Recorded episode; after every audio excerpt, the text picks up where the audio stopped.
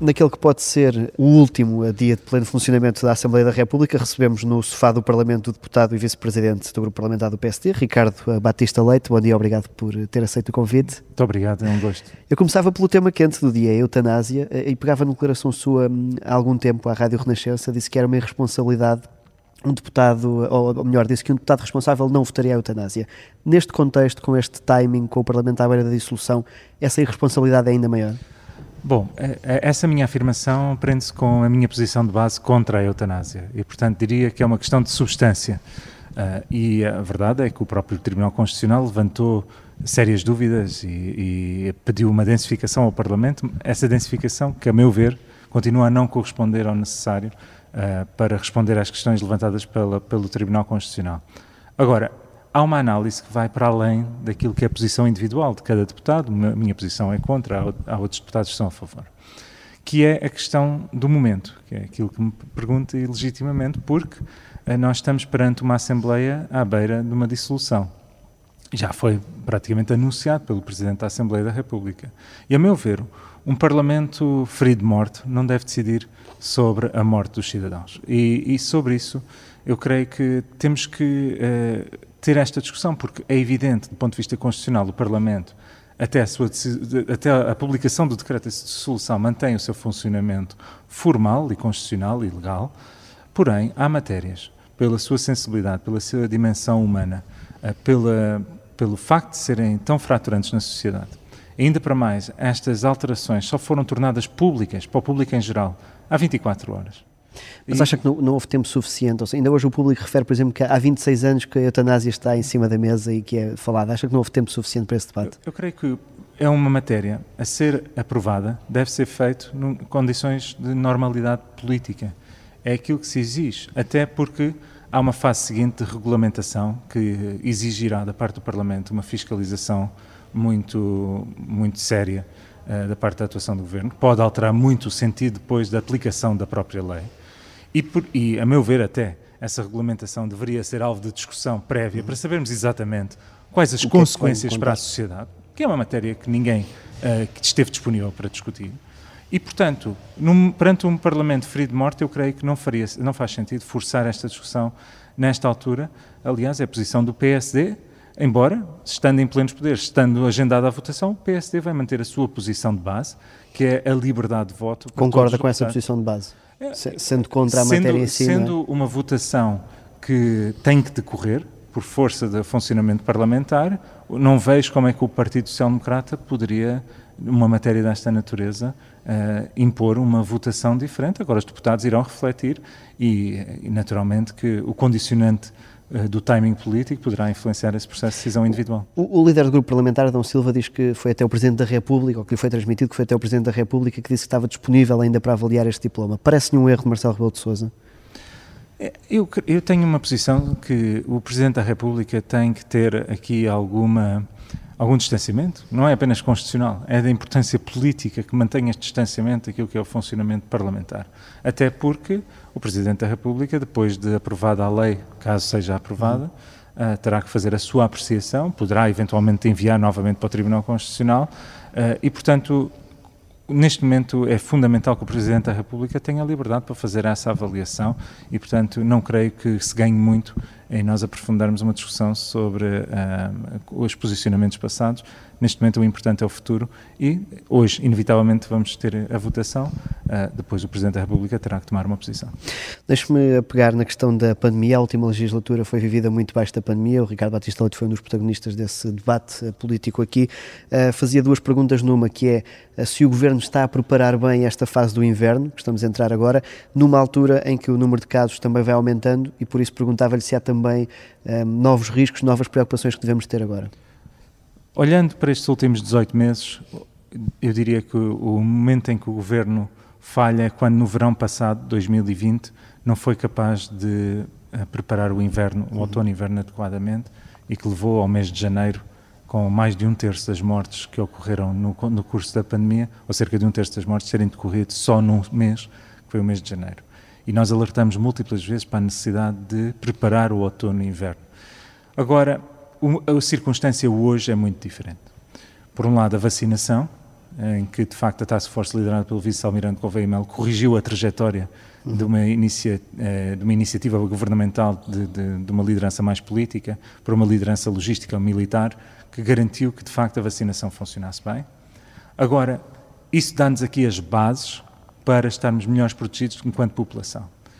É fundamental, a meu ver, acelerar a questão da terceira dose nas populações acima dos 60 anos de idade, assim como os profissionais de saúde e eh, cidadãos que estejam em situações de maior risco de exposição ao vírus. Mas também é um momento a que todos nós, comunidade científica, política e os próprios órgãos eh, de comunicação social, mudarmos um pouco a linguagem em relação à Covid-19. Ou seja, o número de infecções hoje é menos relevante do que era há um ano atrás. Uhum. Hoje temos que separar o que é a infecção daquilo que é a doença. E a infecção por SARS-CoV-2 causa de facto a doença, mas nem sempre causa a doença. E o que importa é, é, é, medirmos de facto o número de casos de doença que levam ao internamento e eventualmente à morte. São os casos graves. E sobre isso, se nós conseguíssemos corrigir estas trajetórias da vacinação, somando-se a isto a questão da vacinação da gripe, nós poderíamos, por um lado, mitigar riscos e, por outro lado, eu creio que seria fundamental, uh, no fundo, garantir que a questão da testagem e do rastreamento não caísse para trás, não ficasse para trás do ponto de vista de políticas públicas, porque temos que estar esperar o melhor. E temo para... que isso se possa perder agora que já não é uma urgência, não é? Temo porque uh, pela atuação passada do governo, que, em vez de esperar o melhor, mas preparar-se para o pior, limitou-se a esperar pelo melhor. Aqui nós de facto devemos estar preparados para o pior cenário. Quando olhamos para a África, para o continente africano, em que uh, não chegou a 10% da população total vacinada, o risco de uma variante que possa, de facto, invadir o nosso sistema imunológico e a vacinação é elevada. Temos de ter os mecanismos postos, porque, e, e insisto nisto por uma só razão. Não seria aceitável, por falta de preparação, tivéssemos de voltar a fechar a economia. Há um ano e meio atrás ainda havia a desculpa que estávamos a lidar com algo completamente uhum. novo e que numa fase inicial foi necessário fechar. Neste momento, temos todos os mecanismos para evitar isso mesmo e, infelizmente, não creio que essa preparação para o pior cenário, que esperemos que não ocorra, esteja a ocorrer. Agora, por outro lado, creio que é fundamental haver um plano de emergência de resposta para a saúde para os doentes não Covid. E tem saído nos últimos dias um conjunto de números muito preocupantes. Ainda ontem. A questão dos doentes com cancro. Eh, e precisamente, em que mais de 4 mil casos por diagnosticar, milhões de consultas por realizar, centenas de milhares de cirurgias que não se realizaram.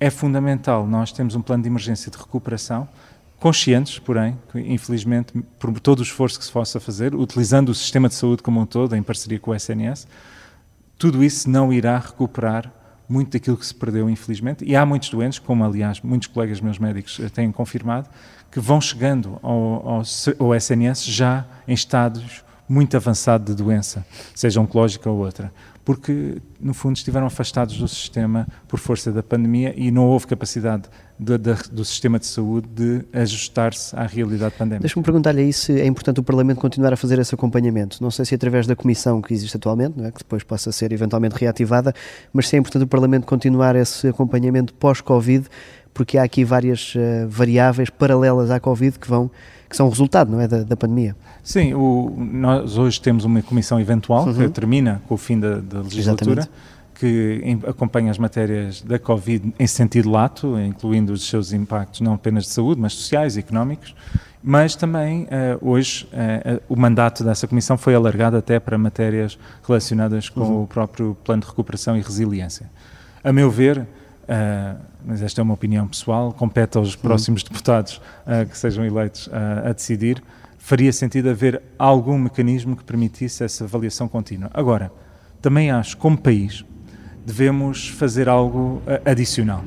Veja-se o que aconteceu em 2017 com os incêndios de Pedrógão, uma tragédia que foi assumido que como tal e que o governo na altura pediu uma avaliação independente que levou à correção de uma série de falhas identificadas. Isto, isto ultrapassa a política, é uma questão de boa gestão. É uma questão de identificar o que correu menos bem para se não se repetirem os erros.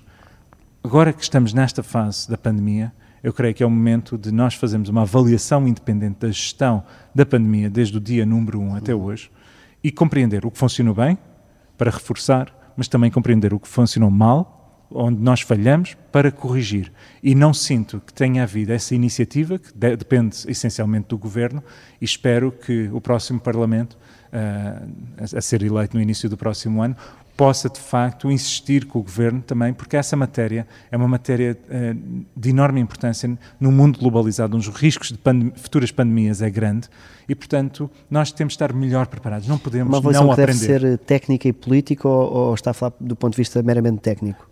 De técnica e de gestão. Uhum. Ou seja, como é que nós podemos responder melhor? Do ponto de vista político, devo dizer que o PSD, uh, ao longo desta pandemia, uh, por vezes, eventualmente até com prejuízo dos seus interesses partidários, uh, colocou-se numa situação, na, fa na, fase inicial de pandemia, de apoio absoluto às medidas. Uh, Validou todos os estados de emergência uh, também. Também, e portanto, apoiou o governo em medidas muito difíceis perante o país. Foi o PSD que assegurou os estados de emergência, nem os partidos à esquerda do Partido Socialista permitiram, nem os partidos à direita do PSD o iriam assegurar o que teria colocado questões do ponto de vista de resposta à pandemia e questões do ponto de vista legal muito complicados para o país e houve esse sentido de responsabilidade. Algo que não se viu em todos os países do mundo. Um partido, o principal partido da oposição, assumir esse nível de responsabilidade porque tem consequências, como é óbvio do ponto de vista partidário e porque acaba por ficar conotado com algumas dessas decisões. Mas há momentos em que o PSD, como maior partido da oposição, de facto tem que assumir esse papel e esse sentido de responsabilidade, colocando o interesse nacional acima de todos os e outros. E acha que teve esse impacto, por exemplo, na liderança de Rui Rio? A questão de algumas críticas que surgem de não ser a oposição que se exigia pode ter sido resultado também disso? Eu penso que o Dr. Rui Rio, enquanto presidente do PSD, uh, ah, foi muito criticado interna e externamente uh, por pessoas que não entendiam a matéria da mesma forma. E numa análise de, de externa, eu compreendo que por vezes eh, se queira o combate político mais acérrimo, mas há momentos em que nós objetivamente temos que perceber que a oposição, só pela oposição, de pouco acrescenta aquilo que é o, o funcionamento do país e é o funcionamento da democracia. E nesse sentido, Uh, eu creio que o Dr. Rui Rio compreendeu perfeitamente que eh, entre o seu interesse pessoal, o, seu, o, interesse do seu partido e o interesse do país, tinha que colocar o interesse do país, razão pela qual eu também uh, o apoiei nessa matéria e nesse momento tão difícil e que me mereceu o enorme respeito por saber que iria ser, por vezes, alvo de incompreensão. E o Rui Rio conta agora com, com o seu apoio nesta disputa eleitoral interna do PSD? O Rui Rio nunca deixou de contar com o meu apoio e uh, as razões que eu acabei de invocar são razões uh, que eu creio que são, não são de somente. Uh, Soma-se a isso um percurso que eu creio que foi construído de preparação para ser Primeiro-Ministro. E é isso que nós estamos a escolher neste momento. O Partido Social Democrata, os militantes, vão ter que escolher, como eu, vamos ter que votar uh, naquele que nós consideramos que conseguiu posicionar-se e preparar-se da melhor forma para ser uh, Primeiro-Ministro de Portugal. Uh, aliás, é uma eleição direta sui generis nesse sentido, sabendo que temos eleições um, dois, três meses de distância, eleições legislativas. Uhum. E, portanto, no final do dia, o PSD está a escolher o próximo Primeiro-Ministro, potencialmente, de Portugal. Ora, perante esse, essa situação, o trabalho que foi feito ao nível do Conselho Estratégico Nacional, mais o posicionamento ao, ao longo da pandemia, da oportunidade que eu tive de trabalhar uh, também diretamente com o Dr. Rui Rio, enquanto uh, deputado e, em certa altura, até de líder uh, do grupo parlamentar, permitiu-me ver, de facto, esse trabalho de preparação e, portanto, mantenho naturalmente o meu apoio à sua liderança. E é favorável à realização das diretas ou concorda com o adiamento das, das eleições internas? Eu penso que o partido, de um modo geral, quer eleições. E essa clarificação Uh, a partir do momento em que está agendada, ou pelo menos aponta-se para o dia 4 de dezembro, vamos ver, temos Conselho Nacional já no próximo sábado, uh, é importante haver uh, uma clarificação definitiva para isso não ser um tema. O PSD neste momento tem que se focar em garantir naturalmente a escolha da sua liderança, mas acima de tudo em deixar muito claro para o país o que é que nós propomos. Nós acreditamos, de facto, num modelo económico diferente. Nós temos que acabar com esta visão socialista que tem dominado os últimos uh, seis anos, que é, nem se pode dizer que é socialista pura. É um modelo de governação oportunista em que utiliza um conjunto de, de manta de retalhos que vai sendo criado entre o PS, PCP e Bloco para se manterem todos no poder. Ora, aquilo que isso tem contribuído é para uma estagnação económica cada vez mais grave do nosso país, em que nós, ainda agora, nós vemos que os países do Bloco de Leste Europeu estão a conseguir recuperar muito mais depressa do que Portugal, o que demonstra a nossa fragilidade enquanto, enquanto país. E veja-se como o Partido Socialista, neste momento, eh, está a fazer tudo para tentar ocupar o espaço à esquerda, está tudo com uma tática eleitoral. Uh, ainda agora com esta questão da legislação laboral, em que manda uhum. para apreciação ao Parlamento, sabendo que não há tempo sequer para cumprir os prazos, uh, apenas para tentar ocupar o espaço do PCP e do Bloco de Esquerda. Não estão preocupados verdadeiramente com o país e fizeram sem sequer falar com aqueles que são as entidades geradoras de emprego uh, no nosso país. E nós não termos uma estratégia, de facto, para o crescimento económico, para gerar não apenas mais emprego, mas também melhor emprego, para garantir que possamos, por via da riqueza gerada, termos uma política de redistribuição que possa, de facto, garantir maior justiça social, que possa garantir um futuro não apenas imediato para nós, uh, adultos ativos, mas também para as futuras gerações, é algo que nos deve mover a todos. O PSD mais do que as disputas internas, a sua obrigação neste momento é posicionar-se perante o país como verdadeira alternativa para lançar Portugal para a década pós-pandémica, que traz riscos, mas também oportunidades. Portanto, para isso não ser, digamos, um, eh, um irritante, mais vale clarificar e, e seguir uh, para a frente. Eu sou um democrata. Eu, eu creio que as eleições são sempre muito úteis para, para as clarificações. Clarificado que está, mas mesmo nesse processo de clarificação, é muito importante uh, os militantes e os portugueses ouvirem a voz uhum. do PS. Porque no final do dia, uh, se vencer o Dr. Rui Rio, se vencer o Dr. Paulo Rangel, no final do dia todos vão fazer parte da solução. É inevitável. Uh, o PSD, vencendo as eleições legislativas, todos os atores e quadros de valor, que é o caso destes dois nossos uhum. companheiros, uh, Paulo Rangel e Rui Rio, todos têm que fazer parte da solução. Portanto, as ideias que trazem para a mesa são ideias que vão refletir, no fundo, a visão do, do PSD para o futuro. E é, portanto, importante aproveitar até essa campanha interna para se posicionarem para, perante o país e para o país também conhecer melhor aquilo que é a visão do Partido Social Democrata. Já deixou aí algumas sugestões para os próximos deputados. Perguntava-lhe se não espera ser um próximo deputado ou se espera ser eh, governante num governo liderado por Rui Rio. Eh, a minha posição é sempre a mesma. Eu, eu, eh, eu neste momento estou como deputado. Como alguém dizia, quando se assume a função de deputado, primeira coisa que se deve fazer e colocar no armário é a nossa mala para ir embora. é um bocadinho se... como treinador de futebol. é um pouco. Uh, é, um enorme, é uma enorme honra uh, poder cumprir esta função. Devo dizer que sempre que posso e tenho tempo, tento vir pela Rua Dom Carlos. Para quem não conhece uhum. tão bem esta zona, uh, é a rua que sobe e que acaba onde inicia a escadaria principal da, da, Assembleia. Porque é uma oportunidade de ver a dimensão do Parlamento. Relembra o, o sentido de responsabilidade e também a honra que é poder representar o meu país como deputado. Mas quando olha Agora, para essa escadaria pode ver que ainda tem mais a dar a esta casa. Não, não, aquilo que eu digo é que a minha posição tem sido sempre a mesma, ou seja, eu tenho estado sempre disponível para o país, através, naturalmente, do meu partido, do Partido Social Democrata, e tenho estado sempre que os lideranças assim o quiserem.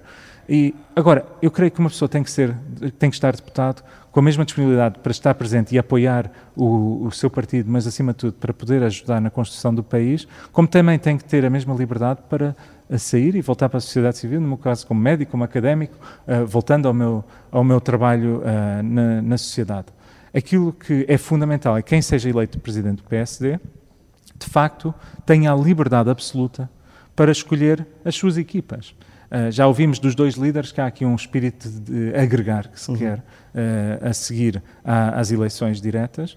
É fundamental que as equipas que escolham estejam preparadas e tenham a qualidade necessárias perante os enormes desafios desta década pós-pandémica que aí vem. Não é apenas o plano de recuperação e resiliência, são as reformas estruturais que o país precisa, desde, naturalmente, a economia, à segurança social, à saúde, à educação, onde há mudanças estruturais que exigem enorme preparação de parte dos quadros que vão assumir várias funções quer governativas, quer parlamentares. E, e é sempre com essa postura de liberdade e de abertura e de serviço com que eu, eu também pessoalmente estou, mas o, acima de tudo, o fundamental para mim é que de facto possamos ver o PSD ganhar as eleições, de facto alterar o rumo do país e que sejam de facto os quadros qualificados a poder assumir as lideranças. Estamos aqui encaminhados para o fim, deixe-me só ir a outra dimensão da sua vida que é de, foi candidato à Câmara Municipal de Sintra, olhando para o copo meio cheio, ajudou a tirar a maioria absoluta à Basílio Horta, perguntava-lhe se olha para este desafio, agora de ser vereador, que é vereador sem, sem pelouro,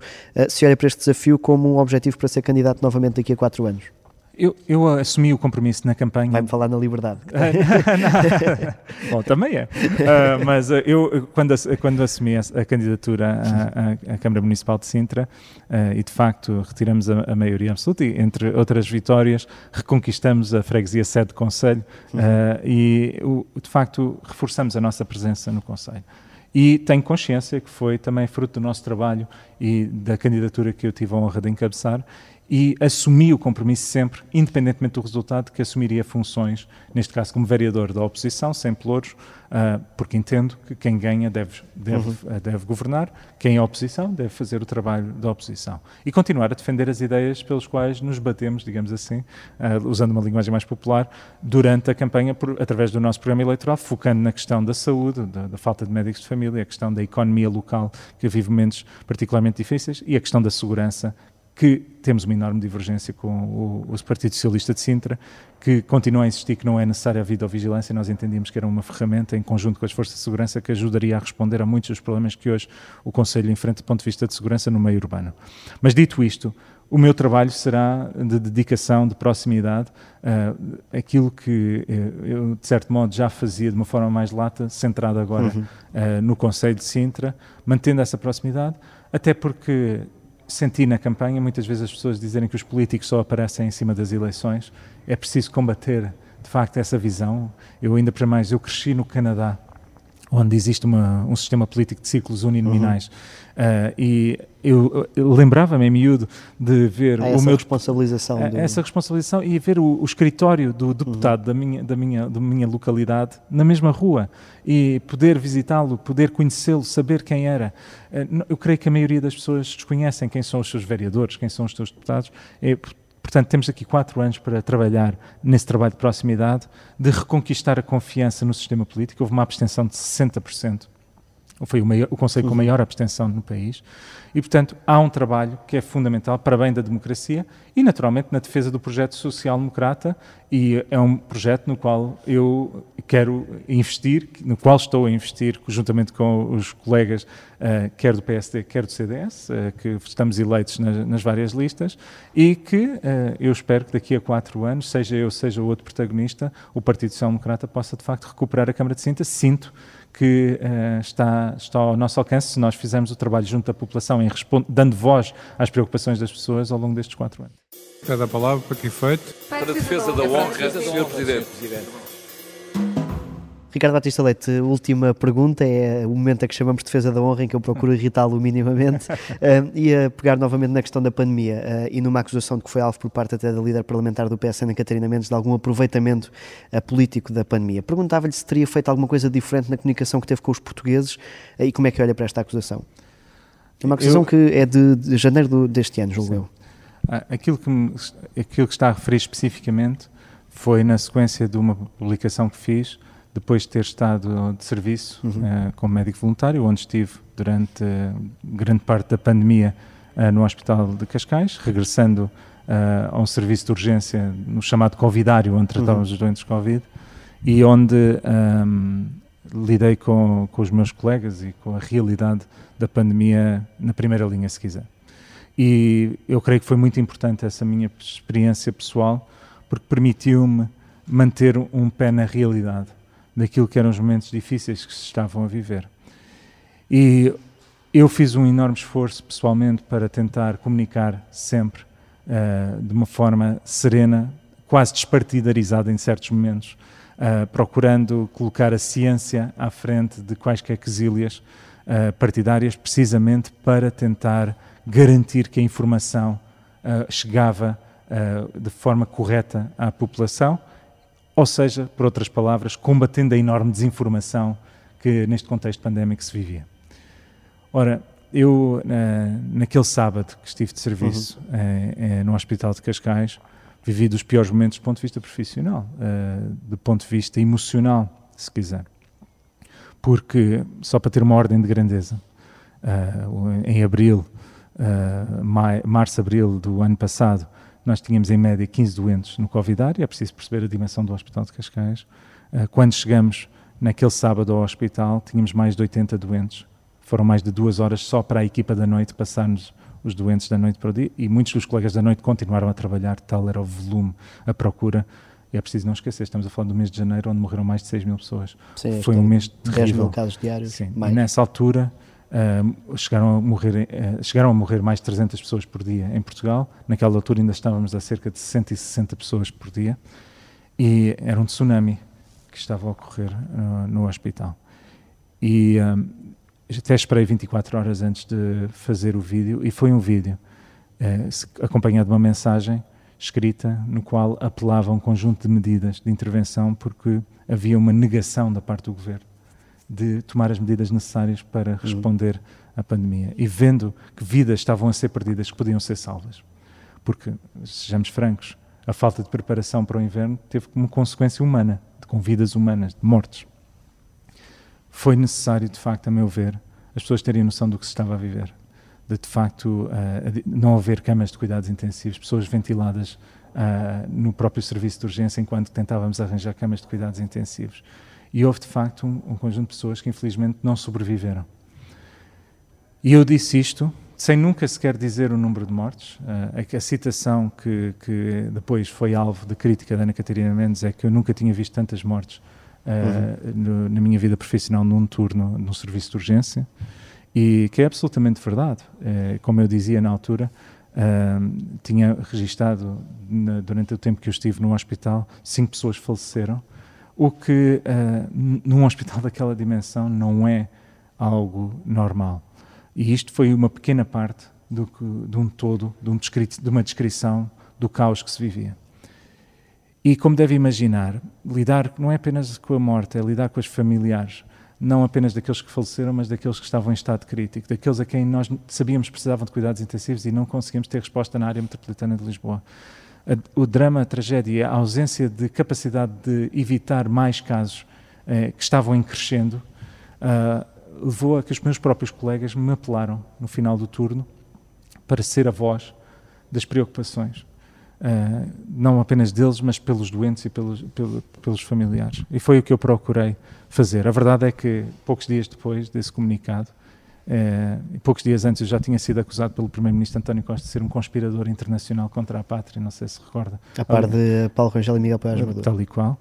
Uh, portanto, havia aqui uma tentativa de, de, de, de, de atingimento político ou partidário que eu procurei sempre evitar e houve com essa matéria a, a, utilização e manipulação de informação com o fim precisamente de descredibilizar.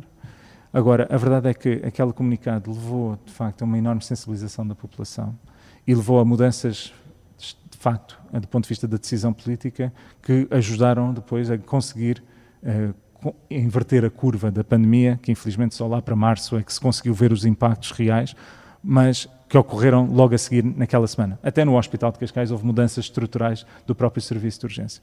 Mas como foi algo que foi tão debatido, aquilo que eu apelo é que as pessoas se falem com os profissionais que lá estiveram, falem com os familiares, com os doentes que lá estiveram. É melhor do que ouvir-me a mim um deputado que também é médico e que foi invocado que eu utilizei interesse partidário. Então não falem comigo, falem com quem lá esteve, falem com quem viveu Uh, não é com a administração, não é com os diretores, é com os médicos de serviço naquele dia, os enfermeiros que durante seis, oito horas com aqueles fatos estiveram dentro do serviço urgente, com os familiares das pessoas que estavam lá dentro, com os próprios doentes que sobreviveram. Falem e ouçam os relatos em primeira mão. Eu creio que é a melhor forma de poder, de facto, perceber a realidade de, de, de, de um momento dramático, de catástrofe que nós estávamos a viver, em que, quando se fala em catástrofe em medicina, é ter que priorizar e foi aquilo que se teve que fazer naqueles dias tão difíceis do mês de janeiro, foi começar a tratar aqueles que tinham maior probabilidade de sobrevivência e deixando para trás outros, porque era impossível chegar a todos pela dimensão do tsunami Covid-19 que ocorreu na, na, época. E, portanto, respondendo diretamente à pergunta, depois de uma longa descrição, dizer que eu entendo que tudo o que eu fiz foi focado em tentar ajudar o meu país a tentar responder à Covid-19 da melhor forma possível e, por isso, creio que uh, terei contribuído de forma positiva para esse fim eh, e procurarei continuar a fazê-lo uh, para o futuro como fiz no passado. Obrigado, Ricardo Batista Lete. Muito obrigado.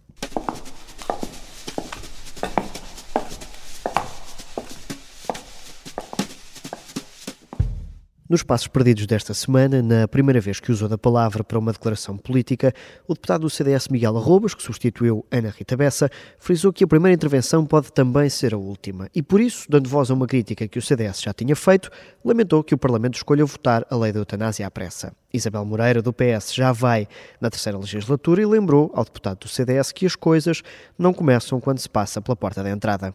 Conforme o CDS já deixou muito claro, estamos perante uma questão civilizacional um assunto complexo e demasiado sério que não se resume a uma questão de mera legalidade ou de competência do Parlamento em tratá-la.